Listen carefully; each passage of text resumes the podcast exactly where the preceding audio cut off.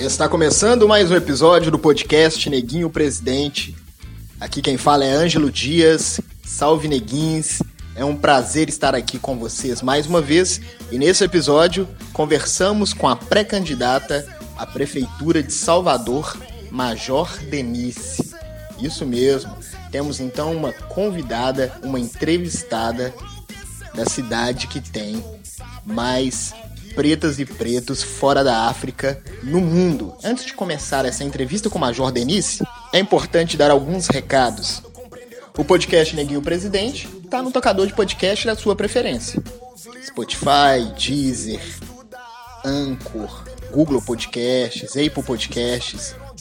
Você pode escolher aonde ouvir o podcast Neguinho Presidente. Você também pode acompanhar as nossas postagens no Instagram, no Instagram, arroba Neguinho Presidente, no Facebook, Neguinho Prefeito. E também agora estamos com uma campanha de financiamento coletivo no Apoia-se. Você pode colaborar com os projetos do Neguinho Presidente. Nós somos um podcast que falamos sobre política, sobre pretas e pretos na política, nas artes e também na literatura, nas poesias. E somos também um espetáculo teatral em que estamos pesquisando, estamos montando um espetáculo para contar a história do primeiro negro eleito no Brasil. Será que Neguinha, Neguinho conseguirão ser eleitos? Será que um dia teremos um presidente ou uma presidenta negros eleitos pelo povo? A primeira parte do espetáculo, vamos focar nas eleições municipais. Será que Neguinho e Neguinho serão eleitos prefeitos? Então, como eu estava dizendo, vocês podem nos apoiar. apoia.se barra Neguinho Presidente. Lá tem todas as informações, a partir de quanto que você pode colaborar e todas as recompensas também. Vamos então a uma ótima conversa que tivemos com a pré-candidata à Prefeitura de Salvador, Major Denise. Major Denise, quando criança, lá em São Gonçalo do Retiro, você imaginava que um dia seria pré-candidata a prefeita em uma cidade tão importante e querida no Brasil como Salvador? Olá, Ângelo, tudo bem com você? Espero que sim. Ângelo, eu fui uma menina sempre muito audaciosa, né? Eu lembro de um tio meu que me chamava sempre de atrevida, porque, segundo minha mãe, eu era muito para frente. Aqui em Salvador, a gente diz que para frente são essas pessoas futuristas, essas pessoas que vão além é, do que supostamente se imagina. Mas nem nos dias mais otimistas da minha vida eu projetei estar neste lugar.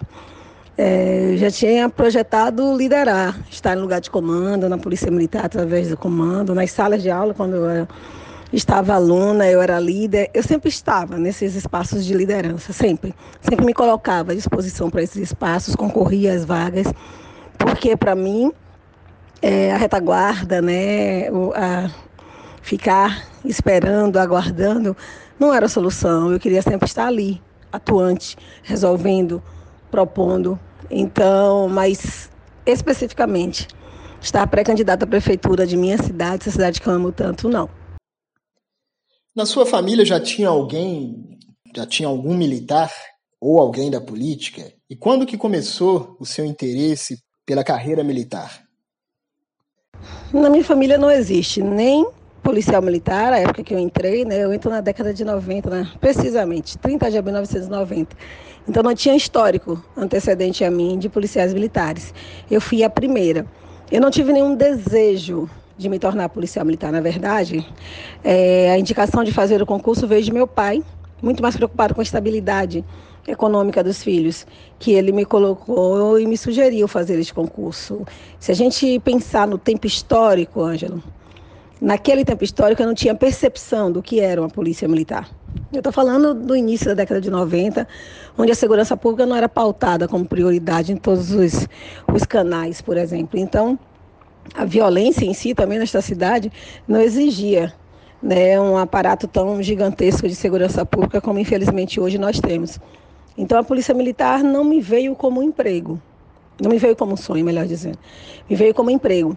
Mas depois que eu entro na Polícia Militar, ah, aí sim, aí eu me apaixono pela ordem, pela disciplina, mas sobremaneira, eu me apaixono pela possibilidade de ajudar as pessoas, de cuidar das pessoas. Para mim, esta é a principal função das corporações policiais militares: proteger as pessoas, preservar a vida das pessoas. E aí eu me realizo. Na política, na verdade, eu tive um tio que na cidade onde meu pai nasceu, Salinas da Margarida, foi vereador, mas isso, isso data também. Eu já estava na polícia na época, mas nunca tive influência direta. Né? A polícia, entrar na polícia, estar na polícia, na, na, na polícia me foi um, uma oportunidade. E na política eu também avalio com a mesma forma, uma oportunidade onde o não não, não seria uma possibilidade, né? Quando você é convocada, quando você é convidada para estar no lugar, para exercitar o que você acredita, o não não é uma possibilidade. O não recua, e a gente só recua para tomar impulso. Então, não existe a possibilidade do não para mim. Conta pra gente um pouco como que surgiu a Ronda Maria da Penha.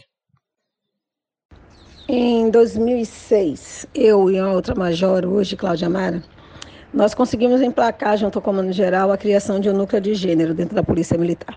Até hoje, único no país. É o Centro Maria Felipa. O Centro Maria Felipa ele tinha como missão a tratar, lidar com as especificidades do feminino dentro da corporação. O centro ele nasce em 10 de março de 2006, no dia 7 de agosto do mesmo ano, nós vamos ver surgir e entrar em vigor a Lei Maria da Penha. Isso faz com que eu, como era coordenadora de um núcleo de gênero, passasse a ser a representação da polícia junto à rede de enfrentamento à violência contra a mulher.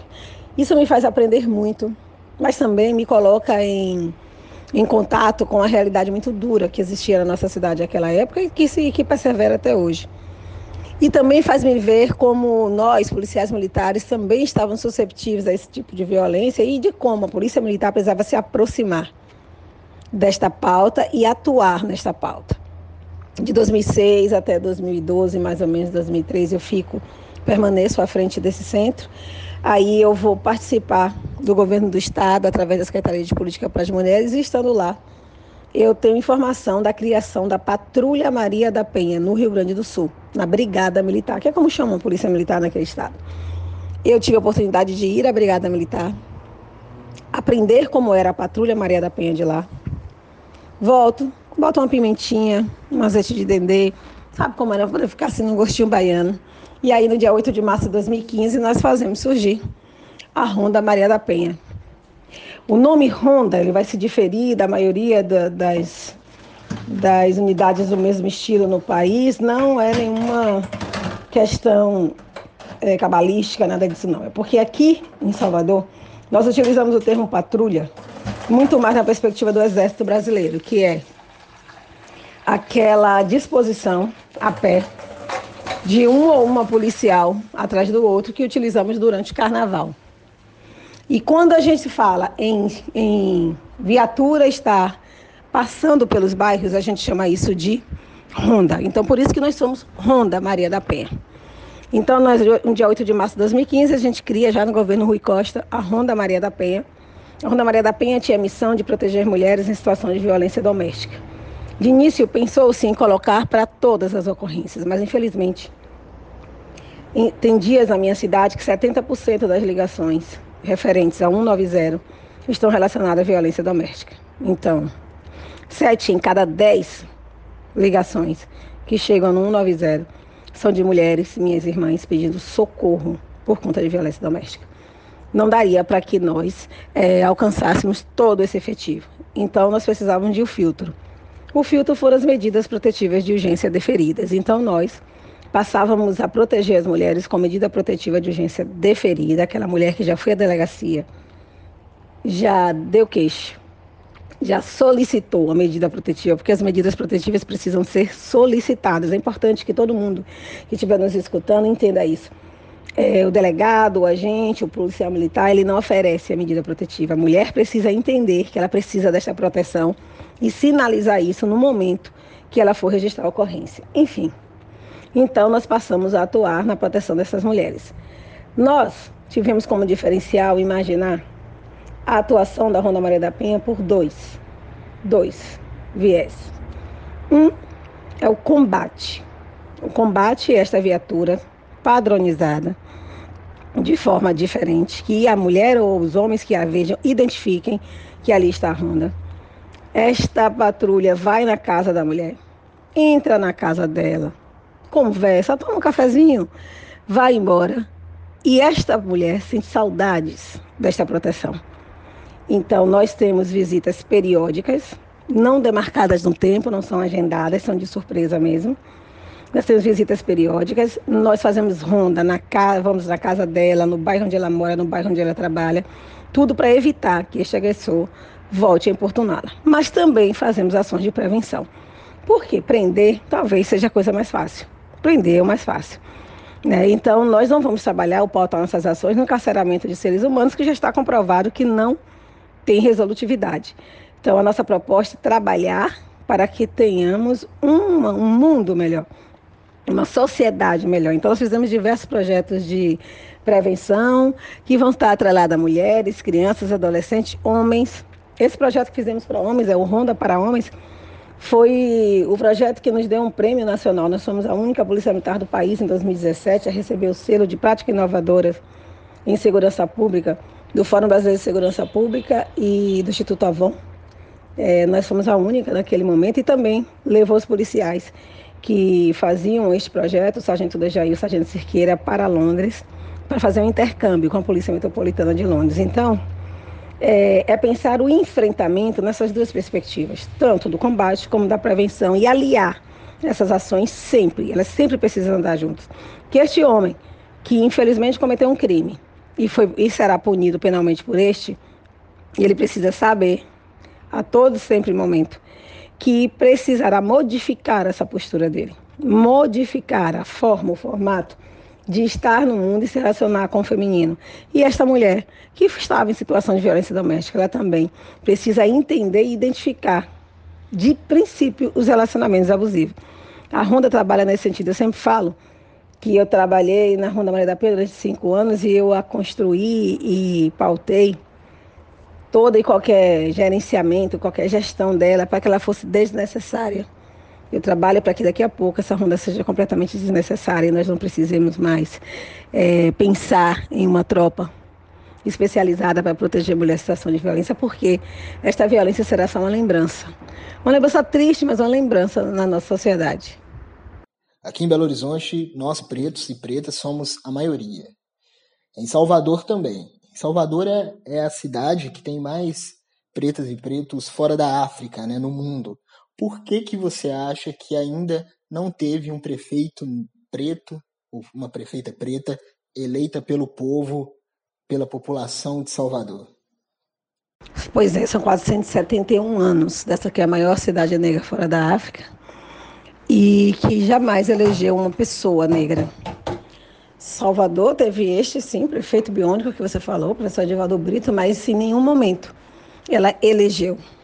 Na perspectiva da psicologia, eu posso te descrever que o espelhamento, ainda mais o espelhamento em espaço de poder, é algo que o racismo, no tamanho e na dimensão da sua perversidade, retirou de nós, né? retirou das pessoas.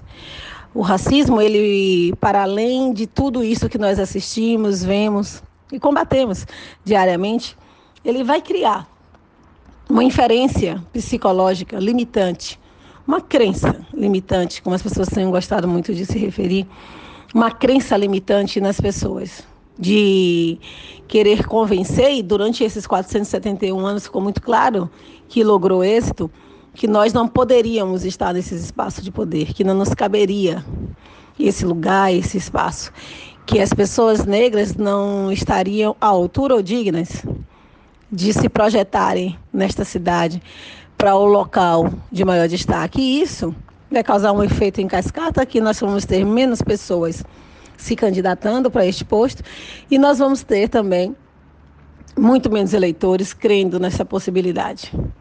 O espelhamento ele é perverso, esse não espelhamento ele é perverso porque retira também de, de nossos adolescentes, nossas crianças, essa possibilidade de sonhar, essa possibilidade de se encontrar naquele lugar e a partir daí pautar suas ações de vida para estar naquele lugar.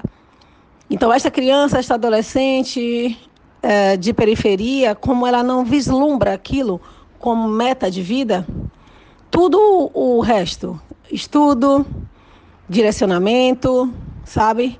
É, se apropriar de conteúdos, atuar profissionalmente é, ele é também limitado e ele entende que não precisa porque não cabe naquele espaço.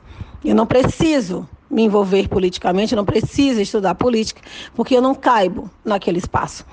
Né? Essa construção sociocultural extremamente perversa, sabe? Entranhada, imbricada no racismo, que pode ser, pode ser uma das, das explicações para nós nunca termos uma pessoa negra neste lugar. Mas estamos mudando, e que bom que as mudanças chegam e chegam de forma poderosa. Né? Este ano nós já temos três pessoas negras é, que estão como pré-candidatas nessa cidade, com chances é, é, de, de eleição. Então, nós estamos construindo um novo caminho.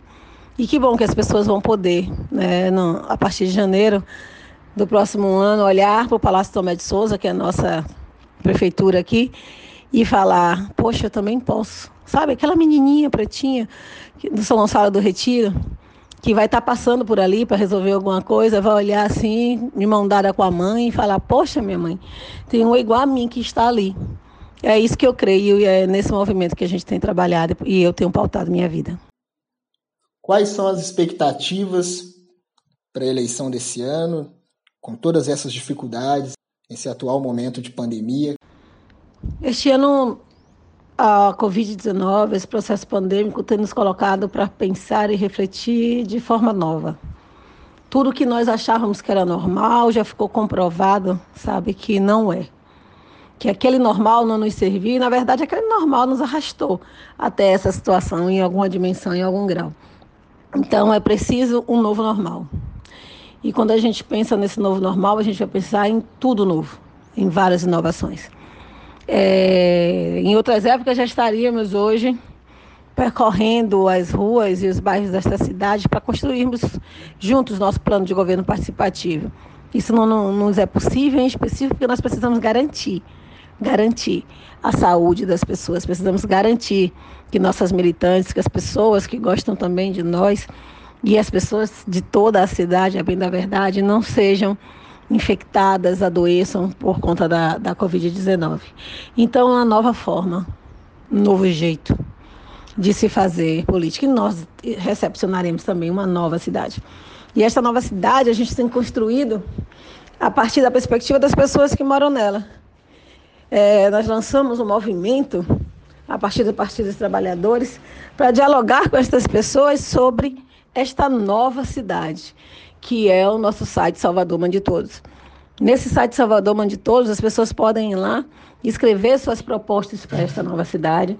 Essas pessoas podem ir lá também e falarem para a gente o que é está acontecendo no seu bairro, o que é que ele acha que pode melhorar, o que ele pode transformar, enfim, é a gente entender que essa mãe, essa grande mãe, precisa de todos nós, todos nós, filhos e filhas, para ser reconstruída. Então, a minha expectativa é essa: de participação popular, de atuar na inversão de prioridades, modificar a forma como essa cidade foi conduzida até aqui, não trazer uma cidade que se paute nos bairros nobres, como a Vitória, para o subúrbio, pelo contrário, nós temos que vir deste lugar, desta comunidade, desse foco de desigualdade social, de desrespeito à dignidade humana para os grandes centros onde pessoas mais abastadas vivem.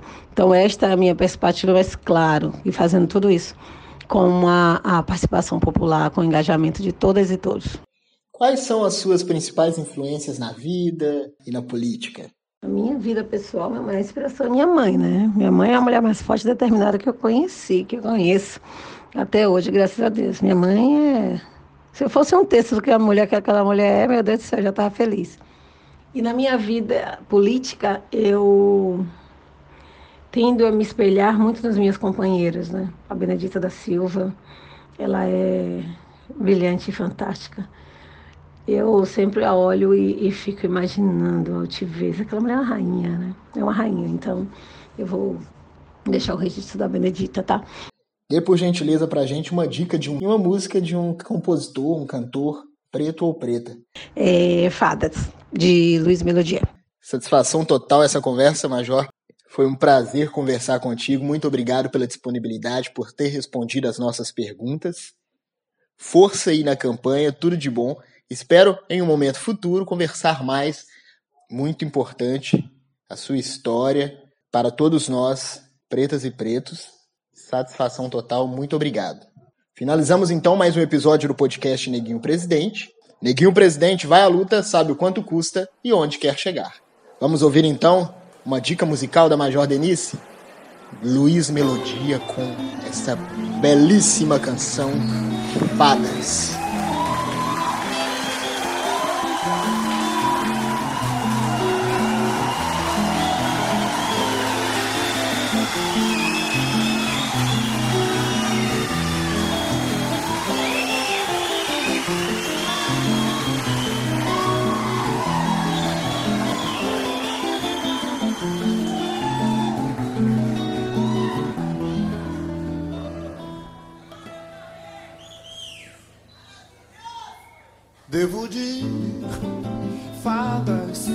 Inseto voa, cego sem direção.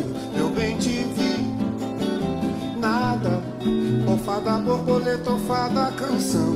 As ilusões fartas, a fada com varinha virei com um bom rabo de pipa, olho de vidro, pra suportar uma costela de Adão.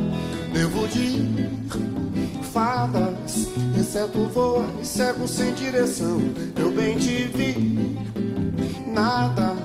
Ou fada, borboleta, fada, canção. As ilusões fartas, a fada com varinha virei com um bom rabo de pipa, olho de vidro, pra suportar uma costela de Adão.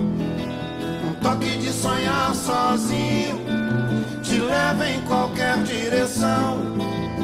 Flauta, remo ou moinho, de passo a passo, passo.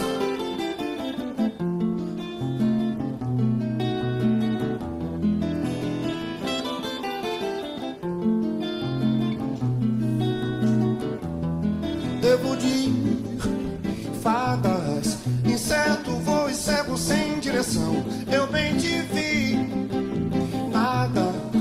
fada borboleta, fada canção, as ilusões fartas, a fada com varinha virei com um bom rabo de pipa, olho de vidro, pra suportar uma costela de Adão.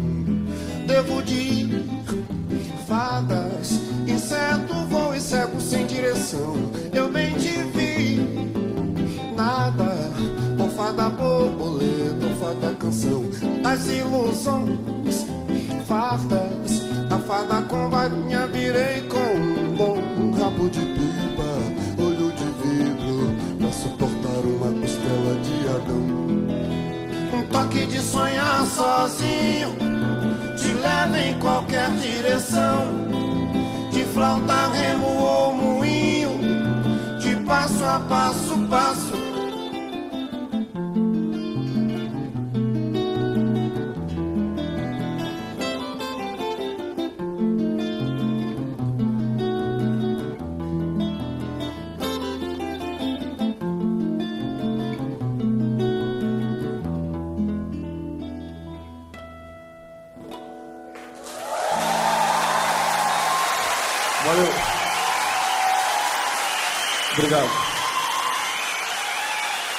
Maravilha, legal, legal. Valeu. Boa noite para todos aqui presentes. Que seja uma noite agradabilíssima, porque eu quero, acho que vocês também querem. E que seja uma noite cristalina, até porque música é tão saudável, né? Tão nutritivo. Então, se aproveitarmos essa noite melhor para nós. Então, música nos seus ouvidos.